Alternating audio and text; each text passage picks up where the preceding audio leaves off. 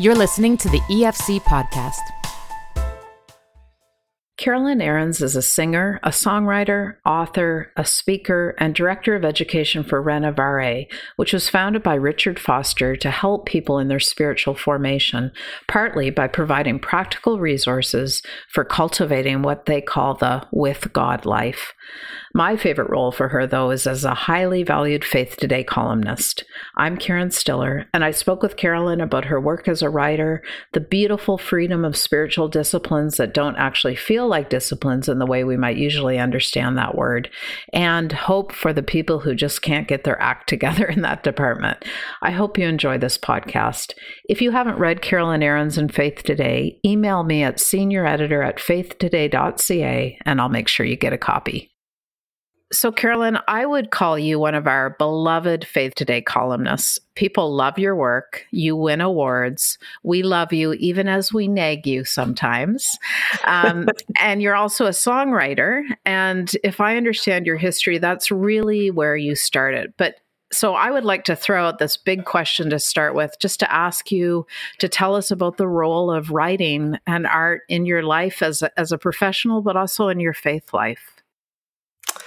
Ah, it's a great question. Uh, yeah, you know, um, it's always dangerous when somebody a- answers a question like that with the words "when I was a child," uh, because because you I trust you you. know, you know it's going to be a long answer. But uh, as a kid, I was really really shy and uh, found writing, both music and written writing and reading, um, as a way of kind of finding my voice. So that happened really early on, and and very early on became a part of kind of my prayer life, my ongoing conversation uh, with God. So when I was a kid, actually, if you'd asked me what I wanted to be when I grew up, I would have said an author because I loved reading so much. And then uh, when I was about 10, my dad brought a guitar home and I, um, I wrote a song for Mother's Day that was a huge hit in the in the house, and um, and that started this kind of long love affair with expressing things through music. And and now these days it, it can come out either way, but um, yeah, just any kind of chance to work with language to try to express ultimate things uh, has turned out to be really life giving to me as a human, and especially life giving uh, in my in my back and forth with the God who loves me. Yeah. One thing that I really like about your work as a writer and your work in Faith Today magazine specifically is you have a, a, column space and you almost always weave in or start with or end with a personal story. And it's more than an anecdote. Like, I don't think you're using the personal story as sort of a prop. You are sharing something from your life and heart that has helped you learn something about God or that God has used to teach you something. And I I just I love that and it makes me remember each time the power of being vulnerable and transparent and also the power of story uh, to connect us. And I wondered if you could speak to that a little bit. Yeah, well, thank you. I, I it's funny. I, uh, a few years ago, I, I was getting my master's at uh, Regent College, and writing a column for another magazine at that time. And all of a sudden, my columns got like really didactic and really teachy. And my editor at the time said, You have to stop doing that. Ah. it's not, it isn't helpful. And, and it brought back to me the truth that, yeah, the primary, the primary thing we have to offer is our story. Um, because that's that's where things get out of the abstract and into down into real real life. And if sort of the ideas, I love abstractions, I love concepts, I love, uh, you know, working out intellectual models for things. But if they don't, if they don't have traction kind of down with what happens with our family and what happens with in our neighborhoods, um, then they're kind of useless. You know, it's that's sort of a take on First Corinthians thirteen. You know, if I, I if I could spin out the loveliest ideas, but if they don't if they're not incarnated in real human life, then they're kind of a clanging gong.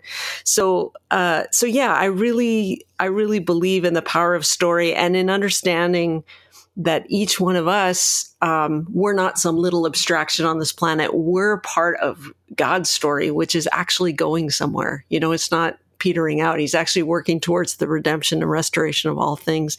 So my little story and the little snapshots from my life are kind of part of this uh, bigger stories. So I'm a I'm a big fan of uh, always kind of reconnecting ourselves with the stories of our lives and and God's story, and it saves me from myself and from a world of abstraction. And I think it takes a, a certain amount of courage um, to share those kinds of stories because they're not usually stories about how, like how smart we are or you know how good we are at um, doing whatever. Like often the stories that we really connect with are usually ones where I can say, "Oh, Carolyn struggles with that too."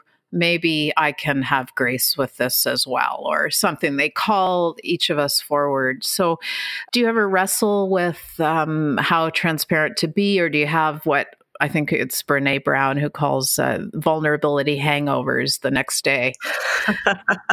uh, for sure, and I, I, and I think even more than a vulnerability hangover, you know, just having discernment around um, what what is what is helpful to share? You know what is what is what would actually help somebody else in their journey?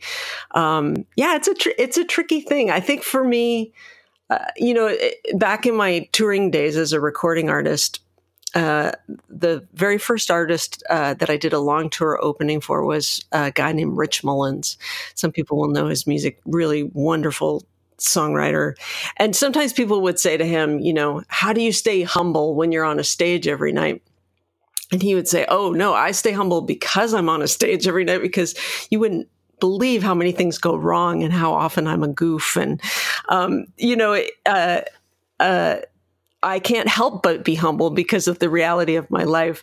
And uh, for me, I don't know that I'm necessarily trying to choose really vulnerable and transparent stories so much as they're just the ones uh, what am i trying to say i think with with it's in my own brokenness and mm-hmm. vulnerability that god has the best opportunities to break into my life. It's kind of, it's the Leonard Cohen thing. There's cracks in everything, everything. That's how the light gets in or the apostle Paul in my weakness is where you're strong. So I, am not, I'm not trying to, um, you know, only tell stories that put me in a bad light or something like that. But it's just that usually when I'm the goofiest, God is the greatest. oh, I love that. That should be a bumper sticker, a new bumper sticker. so yeah, so that that's just where the the best fruit is. Is yeah, uh, yeah in those moments of vulnerability. I mean, and you know, that is when we learn uh, the most from God, isn't it? And when we feel the most loved by Him. I think when we're, yeah, not necessarily at our lowest, but when we realize our need. And I, I think that's more profound than we think it is. We sort of take that for granted, but I think it's deeply true the longer I live. Yeah, and I think you know, I I think I used to think that as I grew up in faith, it would mean I would get to the end of my rope less often. Mm-hmm. And what I'm learning is that what it actually means is I get to the end of my rope faster. like, like I, I, I have to over and over and over again, uh, become reacquainted with my own poverty of spirit, which, you know, Eugene Peterson used to say, recognizing our poverty is just recognizing that we do not have in and of ourselves what it takes to live a, a full the kind of life for which we were made. And so, uh, so now instead of fighting getting to the end of my own resources quite so hard, I, I'm able to get there faster and go, oh yeah, right. I don't have what it takes. And so it's actually, it's a funny definition of progress, but I, I find I can get there quicker. Yeah, that that is super helpful, actually, and it makes me think about your work. Um, I think of you mostly and fondly as a beloved Faith Today uh, writer, as I mentioned, but you are also, among other things, director of education for Renovare. So I'd love for you for you to tell us all about Renovare and your work there, and then let's dig a little deeper into some of those topics of spiritual formation. Sure. Yeah. So Renovare is a, a, a, Christian spiritual formation organization. It was founded by Richard Foster. A lot of people know his book Celebration of Discipline, was which was really kind of a benchmark book on rediscovering ancient Christian practices and rhythms as part of our life with God. And that book, um, I have a whole funny history with that book because when I first heard the title Celebration of Discipline, I thought that was about the most unappealing title I had ever heard in my life. What who would celebrate discipline? You know, I'm a I'm a musician. Um, uh, and uh, but anyway, that book ended up being really important in my own journey, and a whole bunch of different Renovare resources and paradigms have become really important to me in my own life with God and in chances I was getting to lead retreats and do things like that. And about um, four and a half years ago, I was on, I had gone to Regent College. I was on a Regent College alumni page and I saw this uh, uh, little ad that said Renovare is looking for a director of education. And I don't even think that I knew at that point that Renovare was a, was an organization. I just knew that I'd seen their logo on so many uh, resources that have been helpful to me. But when I saw that, I felt like somebody hit a tuning fork and put it on my chest, and I just started to buzz. And I thought, oh, I think this is what I'm supposed to be when I grow up. So um, I've ended up getting to work with this amazing. Uh, it's actually a remarkably small organization given its reach, uh, and it just exists to help people with their friendship with God, help people be intentional with their life with God. So there is uh, a lot of that is mining the riches of kind of ancient Christian practice of how can we open ourselves up intentionally to what God wants to do in our lives. Uh, but I get to splash around and play with that in a bunch of different ways. One is by uh, overseeing something called the Renovare Institute for Christian Spiritual Formation, which is a two year program that people take who want to kind of do a deep dive in this way of thinking about life with God. And I also get to do the Renovare Book Club, which uh, this year we've got about 1,800 people going through these great books in the tradition. So it's a really fun job. You know, when you say, uh, when you talk about that two year program, and I had uh, read about that a little bit, and something in me immediately went, oh, you know, directions, instruction, assignments. like, I can do that, do, do, do. And I, and then I thought, maybe I'm not supposed to feel that way. Maybe that maybe that's like yeah. the opposite of spiritual formation. So I get confused when I think about that stuff because I I feel like yeah, give me work to do, but I'm not sure that's what it's about. Is it? Uh, well, this you're speaking to attention in my own life too, uh, and and uh, Yes and no is the answer to that question. Yes. Yeah, I think I think there is a place for intentionality in our life with God as there is uh, in in anything else. You know, a, a, key text for me is Haggai. Can you believe that? Of all no. places, but the the the first chapter of Haggai. You know, the Israelites have been in exile.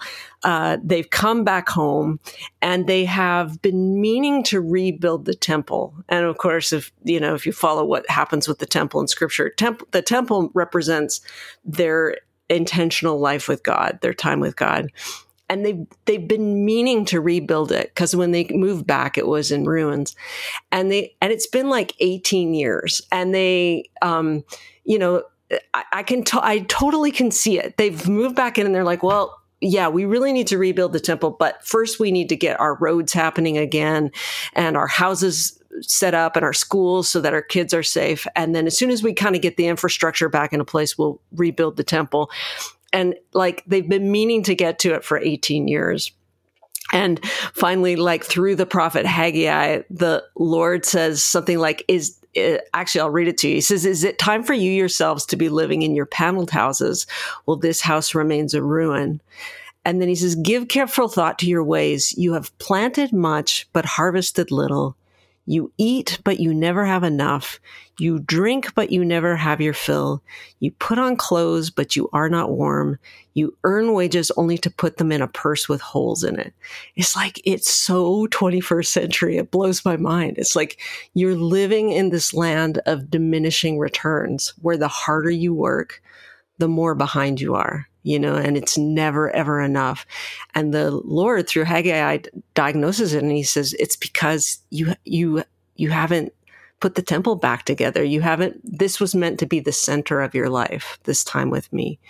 And so I read that. And as someone who means to get to a lot of things, and you very kindly referred to my tendency to get my columns in late. I mean to get to my columns, right?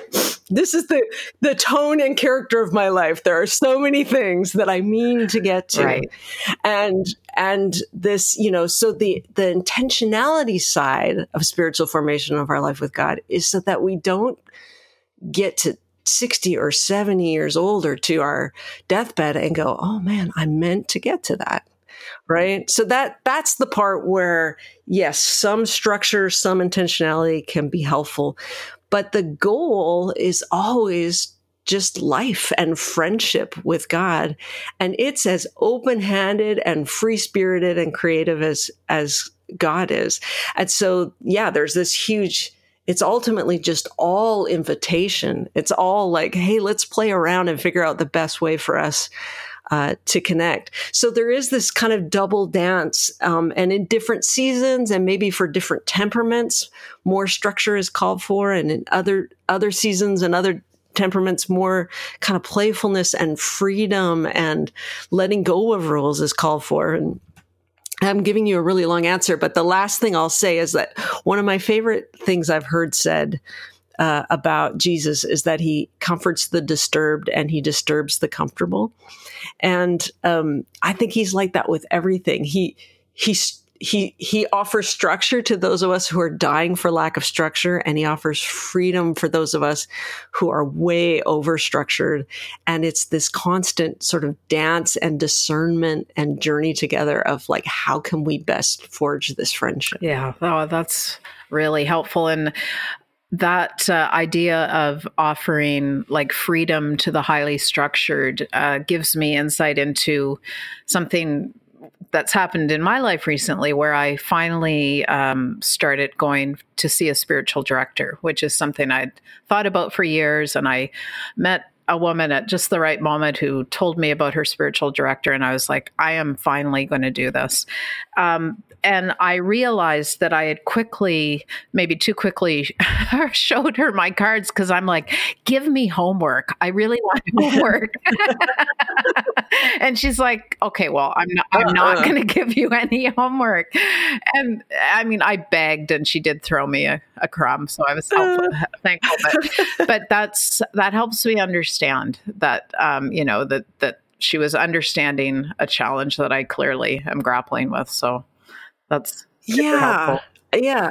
That that makes a lot of sense, and I'm that is thrilling to hear you found a, a spiritual director. That's been a, a fairly recent part of my life with God too, maybe in the last four or five years. And boy, that can be such a huge gift just to have someone who will sit with you and help you um, listen to God. To to that's their only job is just to help you detect the movement of God in your life. And my director is actually very similar. I'm always wanting homework, and she's always just Oh, too funny. The, one of our one of the big phrases we actually use in the institute is "do spiritual disciplines as you can, not as you can't." Like do do them in the way where they're bringing life, not in the way where they're not bringing life. And I remember when I first started work, you know, when I first came to the institute and I heard one of our faculty members teach that, I was scandalized. I was like, "Well, what if what if the discipline in question is is uh, prayer because they would say, you know, if it's not bringing you life, quit. And I, I would think, well, what if it's prayer? You can't quit praying. Um, but but their point was, oh, there's a thousand ways to pray. There's a thousand ways, uh, you know, to cultivate a, a conversation with God. So if the way that you're doing isn't bringing you life, if it isn't producing more fruit in your life of love, um, then then stop it do something different, you know? And that's a, just a whole different way of thinking than, than I used to think. I used to have spreadsheets and habit trackers and the whole deal, right? Yeah, that is, that is a very freeing thought. Now, this morning I was on the Renovare site and this uh, goes, I think, exactly to what you're saying. And I, there's a page there about spiritual disciplines. I clicked on it excitedly and I was expecting, of course, to see things like prayer and worship, but actually the list was really long, but in a really good way. Like the simplicity was listed, submission, service, celebration. And I I've never thought of celebration as a spiritual discipline, but it resonated deeply with me. I was like, yeah, that totally is a spiritual discipline. So making that list long actually seemed like a wonderful gift. Is that obviously that's intentional? You guys have thought through that. It's it's just a broader way of looking at it. Yeah, and and to begin to realize, you know, to begin to kind of heal the split that so many of us have between a sacred and secular and realize no no no it's all under uh, god's gaze. So you know my husband says that mountain biking is one of his most important spiritual disciplines. It's where he uh, gets his best praying done where he feels most uh, most aware of God's movement in the world and in his life. And that, you know, for him, he has to be moving. He's kinesthetic. He has to be moving for prayer to be profitable for him. So some idea of you know some sort of cloistered kneeling still thing is not isn't isn't that helpful so yeah the list is is very long in in celebration of discipline foster's work i think there's about 12 kind of big classic disciplines that he recognizes uh, that include celebration and submission but then from there it's it's really unlimited you know we have one of our faculty members trevor hudson one of his spiritual disciplines is uh, he was trying to cultivate more joy and spontaneity in his life. He can be quite serious. So one of his disciplines is his he and his wife have a rule. They ha- usually have the radio on at home, and I think it's if Ed Sheeran or Sam Smith come on the radio, then no matter what they're doing, they have to meet in, in the kitchen and dance for the duration of that song. Wow. I love that. Yeah. And that's part of his rule of life, you know, and part of what he feels God is inviting him into in this season of his life to. Um, so it's yeah, it's pretty creative and pretty fun. I, I I work with Nathan Foster, who's Richard's son. Nate's got this thing where he's always looking for little chances to die, which sounds like, you know, again, when I first heard this, I thought, okay, we need to get some therapy for this guy. but what he means is, uh, you know, he felt like the Lord was inviting him into a season of like, how can you get creative in those little deaths to self that are ultimately freedoms? And so he just started like, uh, you know, when he's parking somewhere and there's a part, it's raining and there's a parking space really close to the door saying, you know what, I'm, not, I'm going to leave that space for someone else uh, who might be blessed by not having to run in the rain. I'm going to park further away, or I'm not going to take the coveted aisle seat at the movie theater or at church. Just these little tiny uh, invitations. So it can become quite quite creative and quite adventurous. I think. And of course, you're finding out about um, uh, these other spiritual habits of other people because you're in community and you are interacting with them. And I, I see that in your work and your writing. And I guess I'm bringing us back full circle in a way about being transparent and honest in community. Can you um, speak to the the need for that in our lives as believers? Yeah, I think it's huge. Um, and really as an introvert, this, it's been a long journey for me because I I would left to my own devices uh, go to a more solitary position, uh, and yet anytime I will take the risk of transparency and availability, like kind of consistent availability to another person or a group of people, there's always so much growth in that. It's fascinating at the institute. Um, how often people say they were, you know, a lot of them are like you, okay, finally I'm going to organize my spiritual life and I'm going to have, you know, I'm going to have, uh, I'll get evaluated and I'm going to get an A on my life with God. And, um, uh, or, my number. Yeah. Cause I, I, I see the same person when I look in the mirror. Um, but, uh, anyway, a lot of them, they, they come into the program, uh, expecting certain gifts from the program, which they do receive, but almost always they say the biggest gift it has turned out to be community, especially the introverts, especially the ones who have kind of somewhat avoided community, and and they find it kind of astonishing um, how much we just we just need to uh, incarnate God's grace and mercy and compassion to each other. That's that's a big part of his mo. Uh, that's that seems to have been the design from the beginning that that we're meant to do that. So it's become uh, uh, it's still an area of growth for me to be well, it's back to that intentionality to not go, oh, I meant to have coffee with that person and realize it's three years later. Um, but yeah, anytime we can intentionally put ourselves into uh, community that's willing to go deep on these things, I think there's just uh, so much promise and potential in that willingness to make ourselves open to other people. Carolyn, as you uh, as we wind up, um, I feel like you've probably already given this, uh, you know, sort of advice or guidance throughout our conversation. But the last question I wanted to ask you was if somebody was listening to this and was just kind of a would consider themselves to be like a wreck at spiritual disciplines, or they just can't get themselves together. I love that idea of do do what you can, not what you can't. Um, but mm. what other guidance or encouragement would you give that person? It's a great question. I think, uh, yeah, first of all, to realize that this is all invitation. This isn't anything that we do to earn God's favor or uh, get him to like us more. You know, he, he's he. It's all invitation to discover how much we are already loved, uh, and then to sort of find maybe another person, maybe a spiritual director, just a friend who can help you discern okay, do I need more structure or do I need more freedom? Like this conversation that we've been having.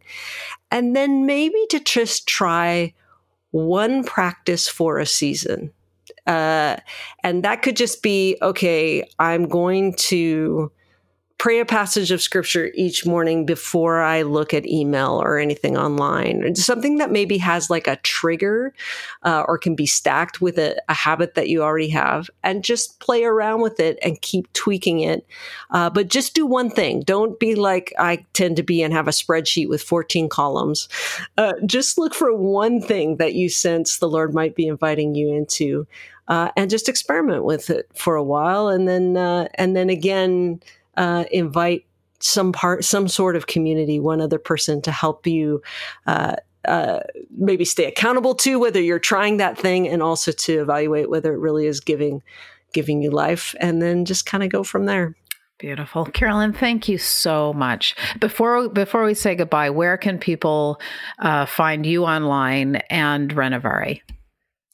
Well, Renovare is at renovare.org and it's spelled R E N O V A R E dot org. Uh, and then I'm at carolynarends.com.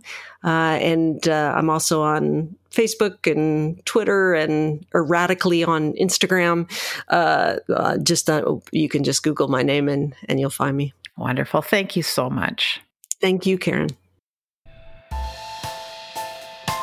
Thank you for listening to this podcast. To listen to more and to subscribe to Faith Today, Canada's Christian magazine, please visit www.theefc.ca forward slash faith today.